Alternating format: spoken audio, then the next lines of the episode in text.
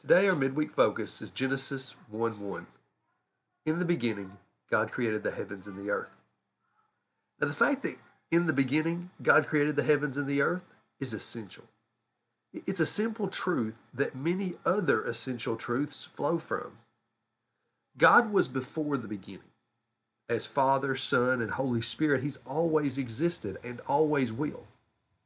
He created everything that exists. It is all His. It belongs to Him, and He can do with it as He pleases. The Creator gave it all a purpose. He said it was very good, and that includes you. Now, you might not have seen the first sunrise, nor ate the fruit of the garden, but you were in God's mind as part of His creation on that day when He said, "It is very good." God made you because He wanted you. He has a place for you, a work for you to do, people for you to love, and it was all very good with you included. Now, Romans 8:31-32 says, "If God is for us, who can be against us? He who did not spare His own Son, but gave Him up for us all, how will He also not, along with Him, graciously give us all things?" In the beginning, God created all that exists, and He is for us.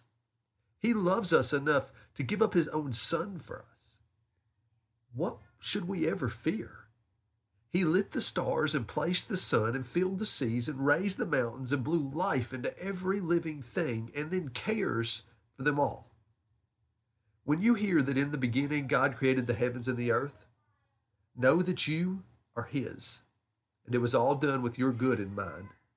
So stand tall. Do not be afraid, because the Creator is with you.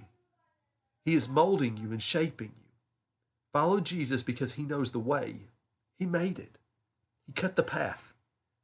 It leads to goodness, and He wants to walk with you and take you there.